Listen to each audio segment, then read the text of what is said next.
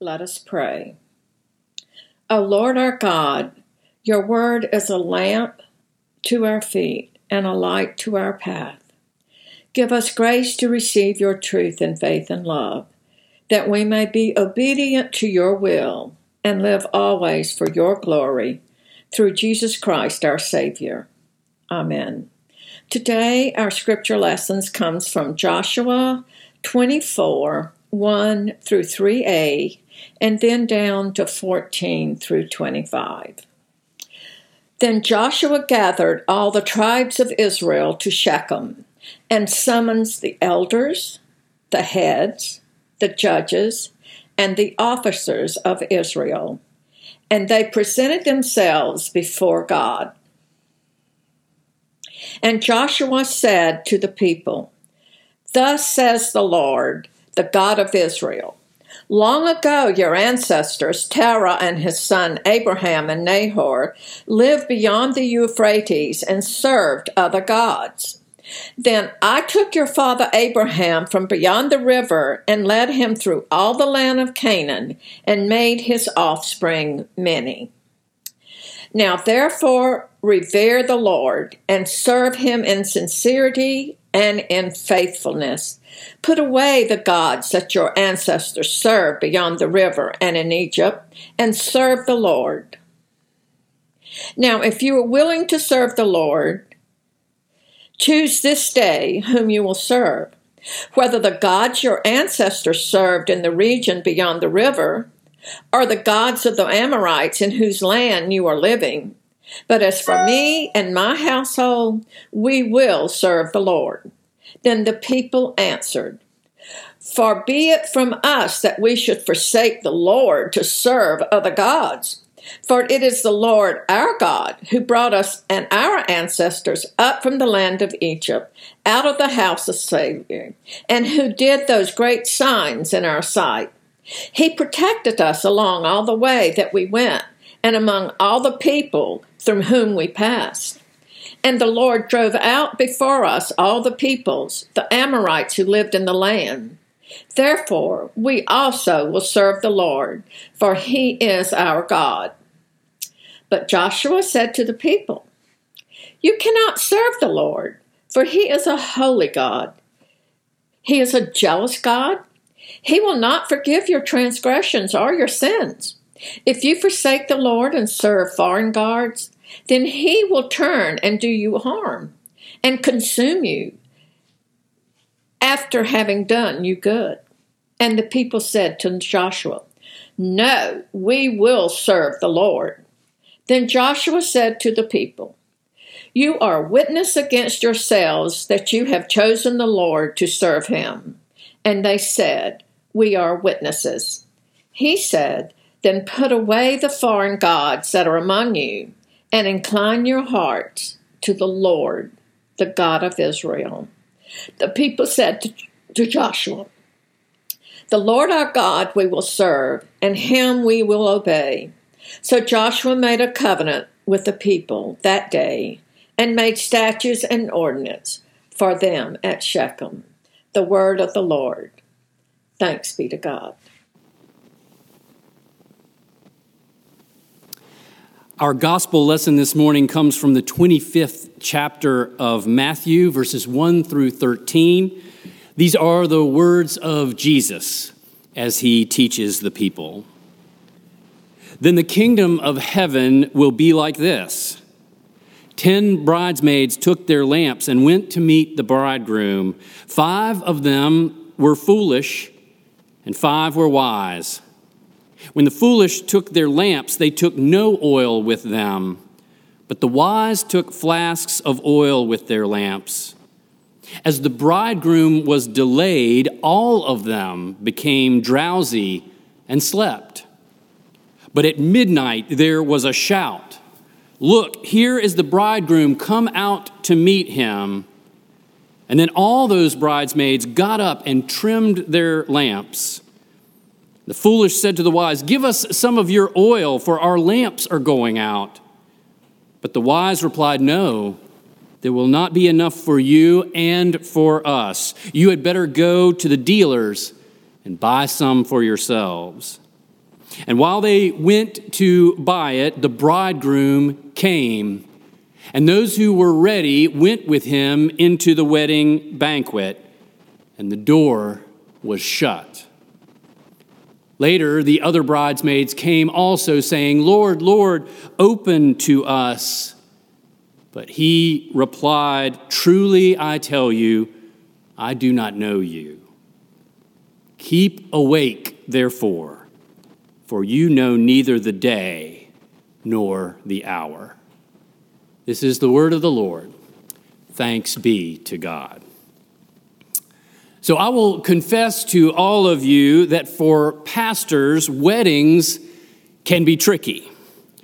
Now, most of the time they are joyful and fun, but they are also fraught with peril. We know as ministers that we can kind of mess them up.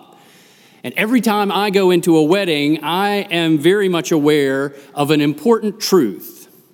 A minister cannot win a wedding but boy, can we lose one. In other words, if we do well, then we are kind of in the background. If we get remembered, however, that is probably not a great thing. In fact, I have a theory on this that in all but the rarest cases, there are really only three people who could win a wedding. Now, the first is the groom. But who are we kidding? He is a dark horse at best. If he has any brains at all, he knows that this is one of those days when he should keep his head down and do exactly as he is told. Now, the bride, she can obviously win it. All we really need to think about is the fact that everyone stands up and basically bows when the bride enters the sanctuary. So we have to say that the bride, she definitely has a shot to win this day. But let us not count out the third contender, the mother of the bride. Now, she may not be standing up on the chancel, but chances are she is the master orchestrator. She's the set designer, she's the music director, she's the choreographer, she's the producer of the show, and it might be the bride's special day. But the minute the bride leaves on her honeymoon, it is the mother of the bride who stays behind hopefully to bask in the success of a beautiful, joyful, and well organized event. So, except for these three main contenders, I would offer that all of the rest of us, everybody else, we're just trying not to get noticed very much. And a great cautionary tale in this regard is a legend that still lives on in the annals of my home church. It happened back in the 1990s when Michael Jordan was a megastar, especially in North Carolina. And the wedding party was full of Tar Heels, recent graduates of the University of North Carolina who were loving how their favorite alum was lighting up the NBA. And that's probably why one of the groomsmen thought it would be really funny to bring out a life size cutout of Michael Jordan and to stand him up in the front of the church with the rest of the wedding party right in the middle of the wedding, right as the bride and groom were saying their vows. And everybody thought it was hilarious. Everyone except, you guessed it, the mother of the bride. She was furious, and she never forgave that groomsman. His current whereabouts are unknown. But another thing we ministers know about weddings it's that there will be most likely a lot of sitting around and a lot of waiting.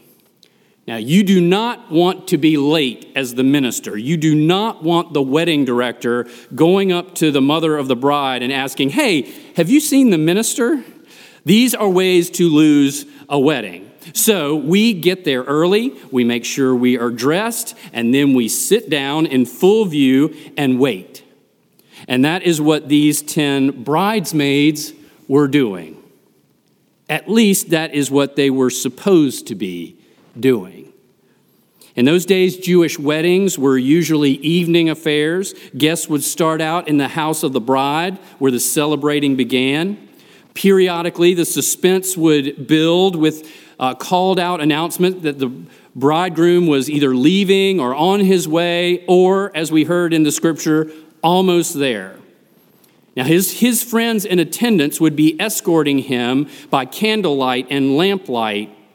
And once the groom had arrived to find his bride, the whole assembly would turn and follow the couple back to the house of the groom where the marriage ceremony would take place and the full celebration would begin. Coming and going as the party moved, oil for the lamps was a must.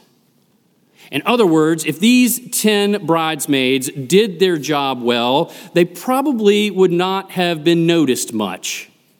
And half of them did just that. Five of them, the wise ones, put extra flasks of oil in their pockets or pocketbooks or whatever they used to carry things around back in those days, and they went happily along with the wedding party. The other five were not ready. They took no extra oil. And sure enough, as they waited and waited and waited for the groom to arrive, the flames in their lamps began to flicker and die. Those who were prepared refilled their lamps. Just as the crier began to shout, The bridegroom is near, everyone get ready.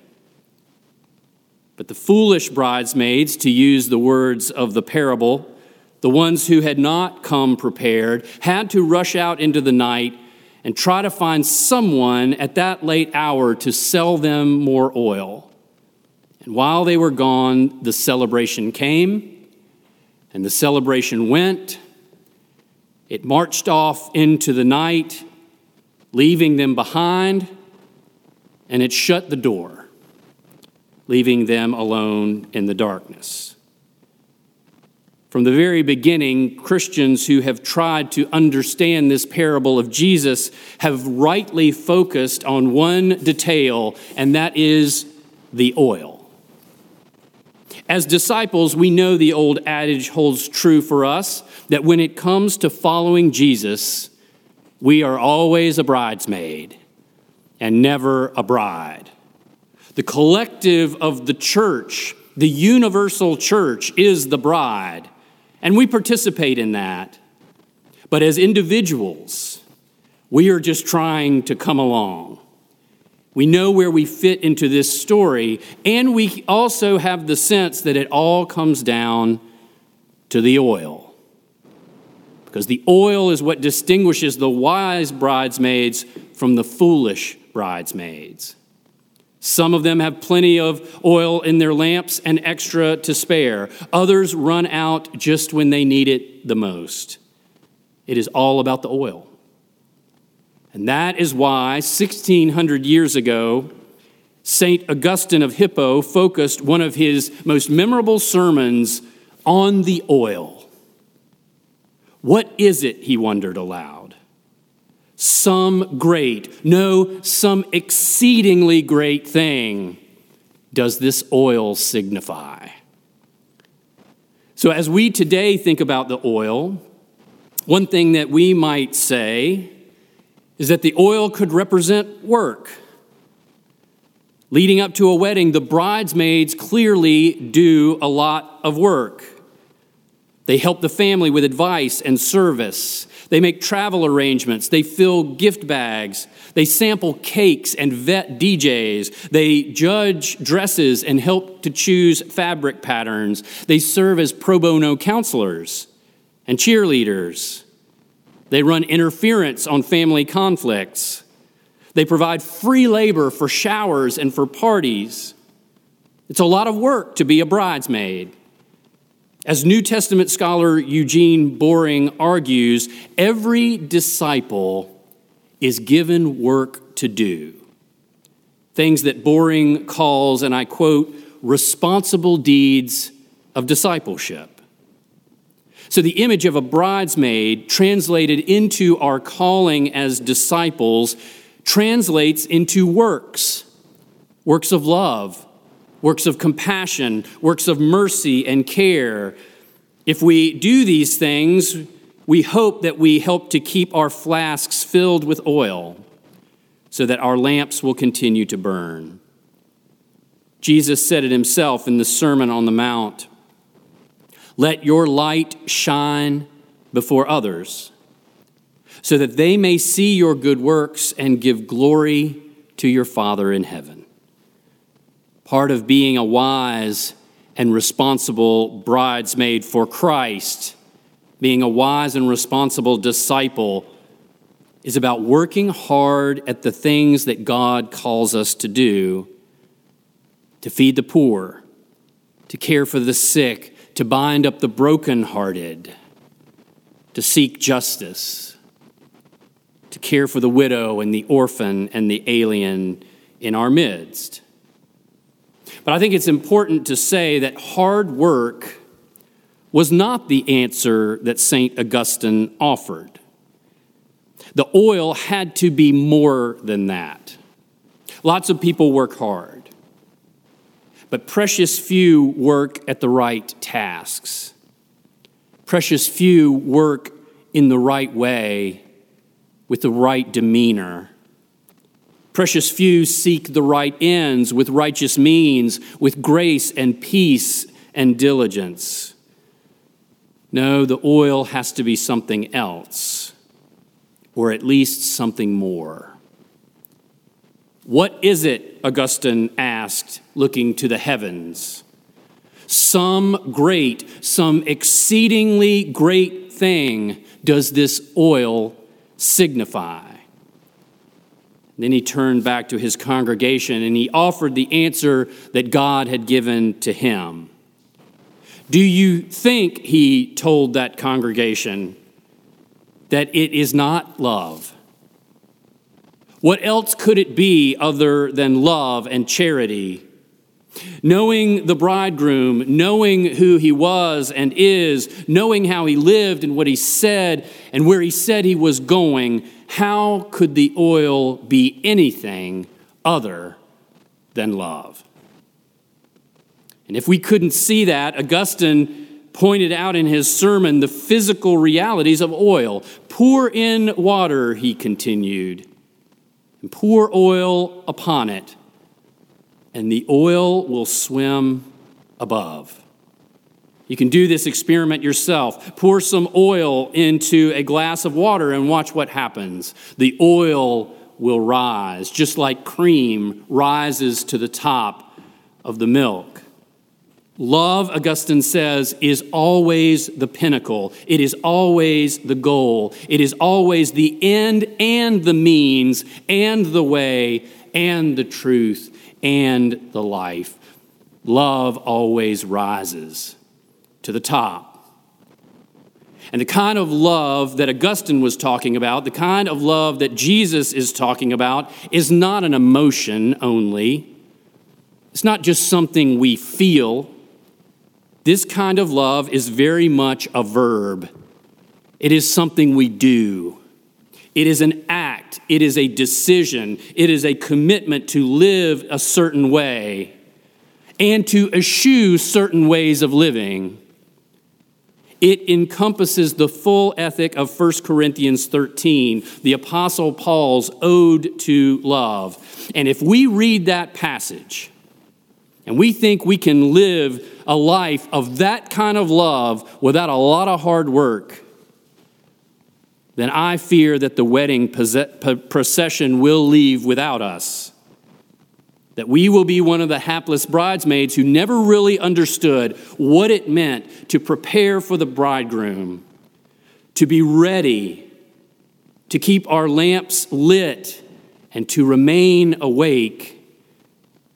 Because scripture says we will not know the day, we will not know the hour when Jesus, the bridegroom, will come and say to us, It is time to go. Is your lamp full? Are you ready to walk with me in faith and in love? If we miss the fact that it's all about the oil, which means it's all about the love, the blessing of love and the work of love, then the celebration may just leave without us. And that is certainly not God's will for us. God wants us to come along. God wants us to participate fully in the joy of the wedding feast, in the joy of God's reign. So may God give us the wisdom and the will to do the best we can to keep our lamps lit, to keep our stores of love full and ready to the glory of Christ our Lord and to his church, the bride of Christ. In the name of the Father, and of the Son, and of the Holy Spirit. Amen.